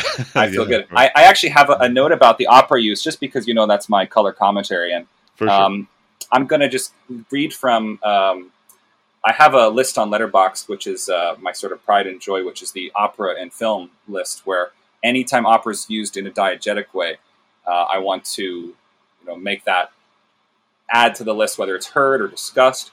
And here, I think it's almost a cuspy thing. Uh, and here's what I here's my analysis from the first time I saw it. Uh, La Traviata is the opera used, and here's the description of its use. Alfredo's Arioso, which is titled Un dì felice, is heard in its entirety. Given the credit for Giuseppe Verdi among two other popular music groups in the opening titles, and since the latter group's musical excerpts are shown coming from a record player, the viewer might intuit that this excerpt is also coming from a record player, although no one is on hand to start this music. So perhaps it's not diegetic, but it definitely sounds quote unquote in the room. And I'd be hard pressed to believe anyone who has seen the film would disagree that it's clearly quote unquote felt, even if subconsciously, by the frame and the forms inside it. And I think that when you um, start a film the way he starts it, again, with context, like the credits of a film are there for a reason, particularly with a filmmaker like this. And if Mhm. he's going to frame the credits in this way and put it over cats and make you just watch a pretty slow credits with huge, big, big type, um, I want to read every word of it. And if he's announcing like you're going to have the platters and Giuseppe Verdi, and this is going to be what you know the environment of the music is, um, like where does that verity come from?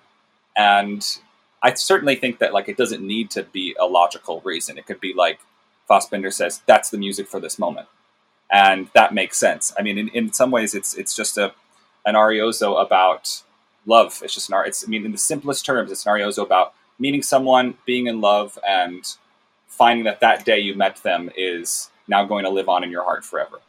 Um, obviously, that that a plot of Traviata can go farther than that, but um, I don't think that you know t- it doesn't need to be treated as a hugely deep meta text. It just can be like, Okay. you know a, an emotional feeling. But the use of it I found very curious because of uh, the way in which it just comes out of nowhere and just lives in the scene.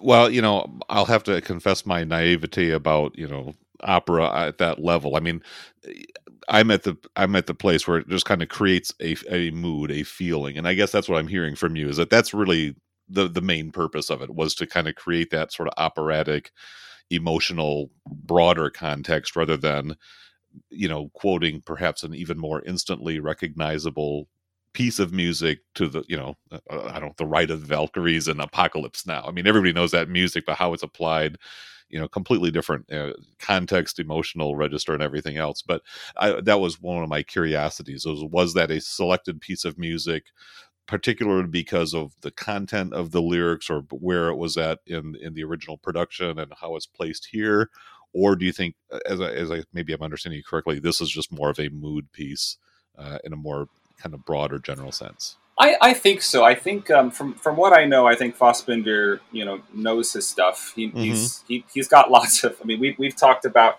Uh, I mean, we we go back to talking about Baal and his Oh, relationship yeah. with that film, and I mean, he, Sure. he's somebody that he he knows his Brecht. He's going to know his classics in some departments. He's going to probably know which classics he wants to shit on.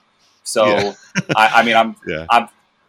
Did who knows? Like maybe even using some music is a bit of a piss take on his part of like, like oh, I don't think this music is as as you know this as people say it is, or maybe I want to show want to deflate this music slightly by like putting it against something that maybe it doesn't represent as a direct you know quote parallel.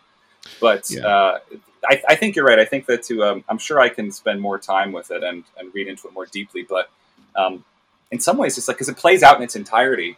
I think Mhm. that's the most interesting thing. Just like the the, the other 45s do yeah right where you again imagine like well where is this like who played this music it has to be here for a purpose and there's something magical about it and uncanny and that's one way you could describe the characters in, in this film too. So i mean i think that it's perfectly in keeping with a film this uncanny to hmm uh, to have mu- musical moments that appear not to fit in with the quote unquote the rules of the rest of the, the film but it's who says there are rules of a film even in within one film Yeah, well, I mean, the, the the platters, you know, those were genuine needle drops. There, I mean, you know, smoke gets in your eyes. You know, that's got this kind of yearning, voluptuous quality. Of course, that's that's the slow dance that Petra and Marlene do, really almost right at the beginning of the film.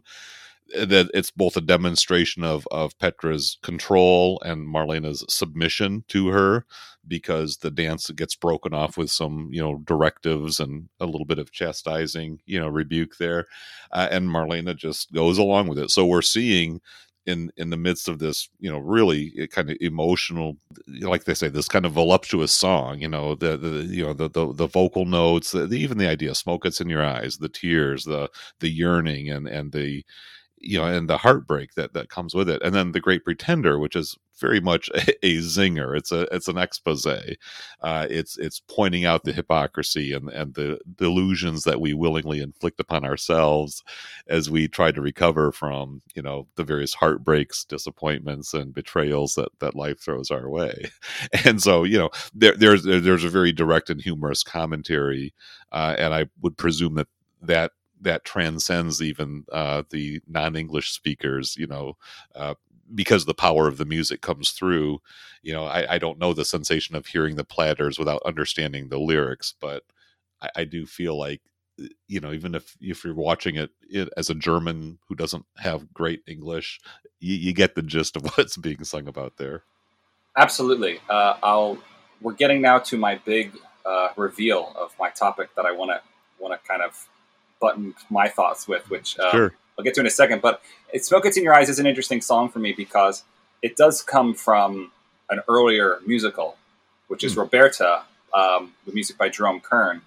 There's an excellent EP by Irene Dunne, which amazingly you can go to Hmm. like Spotify and find, and it has like a release date of 2020 or 2021. You're like, I don't know if Irene Dunne has recently released an EP, but there's a lot of Like- like she- repackaging going on these days you know exactly.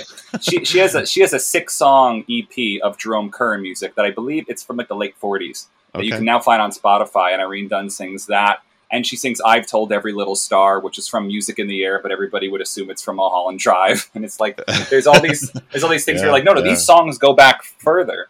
And I would encourage anybody who's interested in a song like "Smoke Gets in Your Eyes" or many of the other like kind of R&B or doo-wop standards that you might hear in the 50s that a lot of those are, you know, from a like a Broadway musical style which when you listen to Irene Dunne sing them, you realize that they are more related backwards to Traviata than they are forwards to the Platters. Mm, mhm. And so there's there's some curiosity there, and it's be if you've heard the Platters version as many times as I presume you have, and I have, when you hear like the original way, the way it's meant to be done, and the rhythm it has, it's not like you, you go, ooh, I don't know if I like this, but then you have to sink in and go, no, no, this was what was written. Let me. Same thing with I've Told Every Little Star. If you've heard that '60s kind of pop version, and then to go back and hear it sung straight and hear it sung with the full verse and then the chorus, and not just as like a truncated Mm. pop hit Mhm. you'll realize that there's something that's that's very curious there, and I think Fassbinder taps into like that kind of like pop version of some classic element in a lot of things that he does, in which I makes me do find him a bit approachable, even when he's confronting you. Um, Yeah. I mean, uh, there are certain moments in even his, his earlier violent films that I think are um, like outwardly humorous or or entertaining. So. Um, I I know he's there, and if that's the alienation effect I want, it only brings me closer to the guy it just makes me you know get on his side but um, let me get to to my, my my big spoiler which is Okay. you may know that at the beginning of the film there's this quite revealing shot that again if you didn't know who you were looking at when uh, Petra and Sidonie are talking to each other on the bed there's that extended shot of Marlene with her hand kind of on the glass and Mhm. Yeah. just completely silent in the foreground while this conversation is heard in the background, and it lasts for, for quite a duration. And I was I was trying to fall into the image. Here I was again going. I was under the spell of this film when I first saw it, and something wasn't happening the second time. And I think it's because I know where the plot is going, and I, in a, some ways, I don't need to read as much. hmm And I finally did something I've been meaning to do for ages, and I thought I would do it with like a French film I've seen many times because French I'm particularly competent with. Mhm. Um, German I'm less so, but I t- turned off the subtitles for the rest of it. yeah. And Yeah. I just decided like I, I don't need to. I mean I see entire opera swimmers without translation. I got no issue. I know where I know what's happening, Right. and I was blown away by how much more of an impact it had to the point that I I feel, I feel like we can scarcely say we've seen the film until we've tried it. Like I don't want to mm-hmm. proselytize, but yeah, right. I was I was able to. Yeah. I mean, and even when I try to ignore the subtitles, they're Yeah. still there in the image, and it's hard to totally. I mean, I've I've considered developing like my own little undertitle system where I can get a subtitle coded track, put a little bar under the television that then is projected simultaneously, and then allow the viewer to not see the titles if they don't want to right. but um, I was it allowed me to appreciate the acting more, the blocking, which is impeccable, Mhm. Ballhaus's work. Like I was just able to.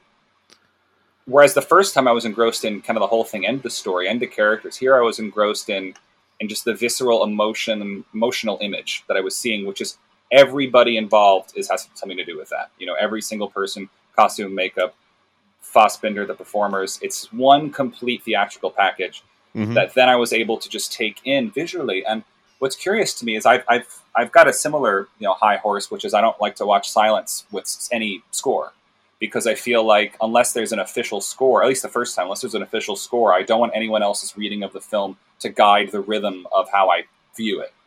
And I feel like if I can, if the cuts are so, and someone underlines those cuts so, then maybe I'll think of them as a different type of cut than maybe they actually were meant to be Hmm. and I would Mhm. rather risk, I'd rather risk, um, you know, being way off base and thinking a scene is not funny when it's supposed to be because I don't know. I, I think it might have been speculation that it's supposed to be funny.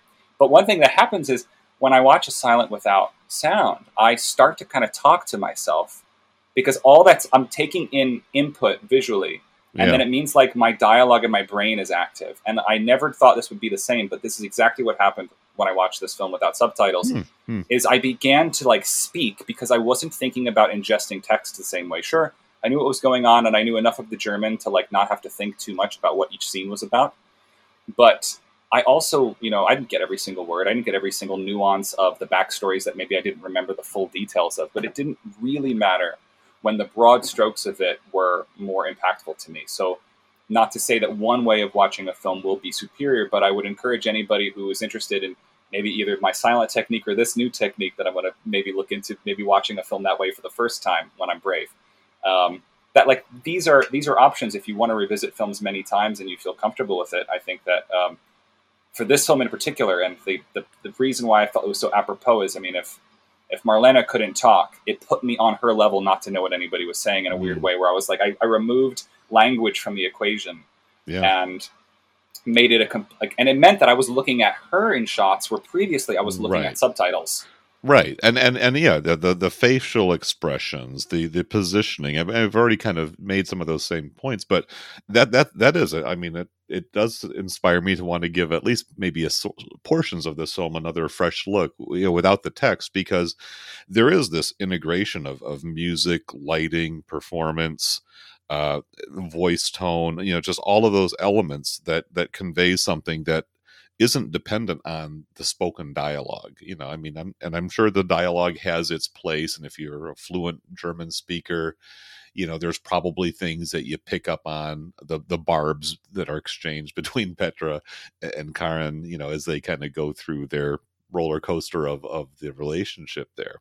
But yeah, I think I think for the you know the, the the deeper impact and the more resonant is going to be, you know, how do we identify and connect with each of these characters uh, chapters of our own lives our own experiences and relationships where we we see ourselves reflected as as both uh, you know vi- villain and victim in turn. And and i think that that is the, the the ongoing power of this film as well as all those beautiful aesthetic touches that that still pretty early on in his career but he really has you know consistently raised his game from those brash, bratty, punky early works that I love as well. so, yeah, it's it's a pretty impressive, uh, you know, progress. Obviously, his his collaboration with talented people makes a big difference. But you know, the director is the one who pulls it all together.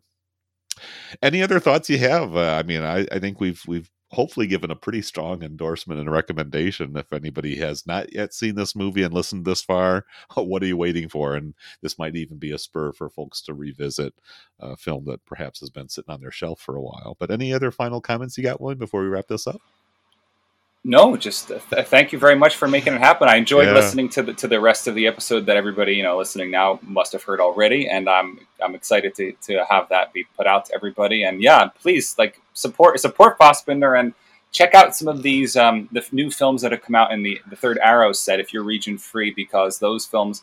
Uh, many of them aren't available on Criterion and Yeah, in the can you- US, so you Can you say just a little bit more about? I mean, I've been eyeballing them, and it's like, well, I already have a lot of these films, and I mean, you know, am I going to go in for films that I already own just to get a few of those other titles? Because I I think some of them are not even on the Criterion streaming channel either, right? That these are not Arrow Right. exclusives, but they're not very easily obtained. So tell tell just a little bit more about the set because I've been really on the fence about whether or not I want to go. So, uh, Petra von Kant is in the first set, and what's interesting And about they're the not first set, chronological either. They're they're kind They're- of a, a grab bag, aren't they? they're kind of a grab bag. The first Hmm. two sets are kind of a repackage of ones that had previously gone out of print.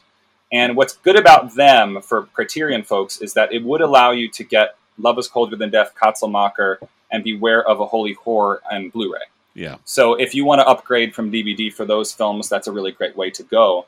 Uh, that set has those three, as well as Bitter Tears, Merchant, and Tenderness of the Wolves, which Uli Lommel directed. Oh, but, okay. And it ha- already has its own Arrow standalone, which I have, but um, Fassbinder uh, is directly involved in producing that film and uh, is a key key component of its creation. And his entire, you know, Rogues Gallery shows up. So it's, Oh, it's right. yeah. It's, it's it's a Fassbinder film in a way. The second set is Fear Eats the Soul, Ali, uh, Effi Briest, Fox and His Hmm. Friends, Chinese Roulette, and The Marriage of Maria Braun. So you have two of those films um, are ones that I believe are on the channel, but not in the disc collection. Right. Um, and otherwise, the other three are. Uh, kind of frustratingly, the BRD trilogy is not fully represented by these Arrow sets, so Okay. one would need to get that anyway. And the third set, though, is I think the one that would appeal most to somebody who doesn't really know, um, you know, or like has the criteria, has every criterion Fassbinder might want to go for this.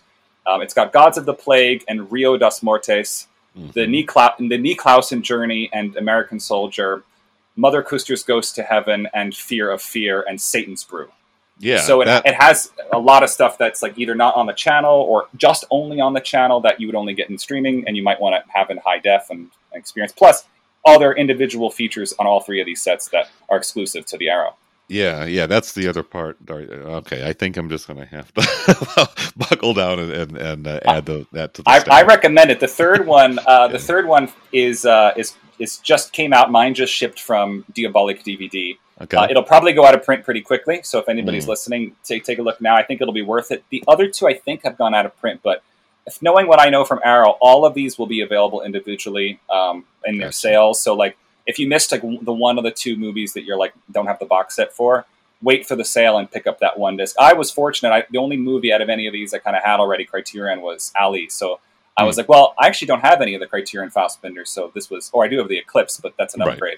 right. Um, so this this was a no brainer for me. Someone like you with the collection I know of Yeah. Criterion you have, maybe you go, well, that's a lot of doubling. But uh, yeah. for this set, I think I mean there's really nothing that's on Blu-ray on in Criterion on this third box. So Yeah. you'd that- be you'd be well maybe I'll upgrade. maybe I'll just I'll start there and see how compelling it is to get those other two to round out the set.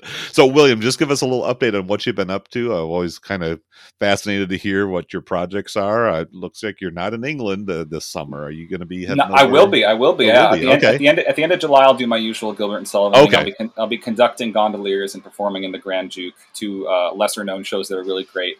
That will be a lot of fun. And um, and yeah, you mentioned the Rocky Horror thing that I told you about last week. I Yeah. um, in the New York City Rocky Horror kind of shadow cast, they've now started doing this kind of live cabaret performance with live music that kind of Hmm. replaces the music in the film so that we have like I'm synced up to the film and I'm I'm the MD of that to where I'm playing piano and guitar for the performances and the rehearsals along with the rest of the musicians from 1975 and like we've edited out the vocals and done things to it to so make so you're like a- performing over the film? Is that? um, yeah, yeah, and Okay, then and okay, then, and then there there are cast members um, who are performing the roles and singing live oh, um, uh, with Wow. the film projected behind them. oh, so there's sort of like an interactive thing, and it's it's it's a great gig. I mean, I'm, I'm really enjoying it, and uh, and I know all the music, so I didn't have to, I'm, not, I'm like I'm memorized coming in, so right. I didn't have to think about it. How many nights is that going on? It's now it's like an, it's an indefinite monthly thing. Oh, so okay. It'll be it'll be one or two times a month. We've done a few of them already. I think it'll be a little slow because it's we have to wait for me to get back from, from England. I have another one coming up soon, but they're all like ones that we did one at the Duplex, which is a famous uh, club in, in New York next to Stonewall. Um, Okay. that's that's a very happen in Pride spot, and uh, another place called Caveat down in the East Village, where those are the two venues that have currently booked us for like monthly engagements for this event, which has been selling out each time. So they're they're excited about it, and uh, I'm happy to, to to do work doing something that for me is uh, rewarding, and you know, it's one of those jobs that it rewards the work I've put in without knowing I was putting it in by just knowing this material. Yeah, you were just ready for it. Yeah, and Yeah. I found you. That's very cool. Well, thanks for the update, William. It's always a pleasure to hear from you, and I know our listeners like tracking uh, what's going on in your world. Sure makes me wish I lived a little bit closer to New York City. I'd love to drop in and see one of your performances. So maybe we'll have to think about a vacation out that way one of these days. okay, please, so- please, anytime. All right. Well, listeners, our next episode is going to be me and Richard Doyle getting back to some genre stuff. I'm going to be covering Dracula AD 1972, kind of a late in the sequence uh, Hammer horror film starring Christopher Lee, where he takes the iconic Dracula character and puts him into early 70s England. Um, and, and I'll confess right here, I've never seen, I don't think, anyways, I don't think I've ever seen a full Hammer horror film from start to finish. So I've got a little bit of research to do. I'm going to catch up on my Christopher Lee Dracula films.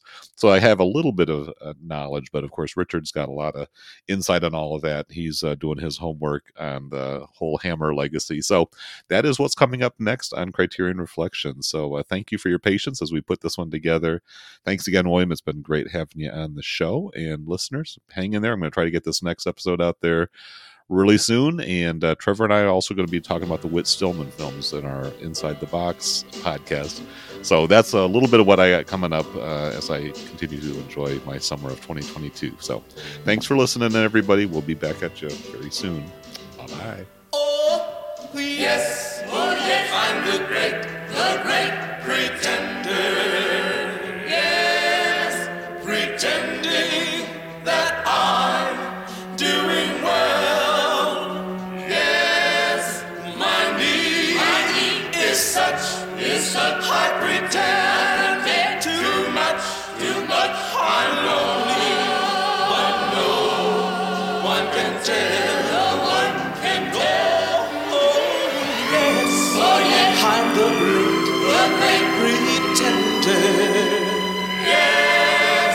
Adrift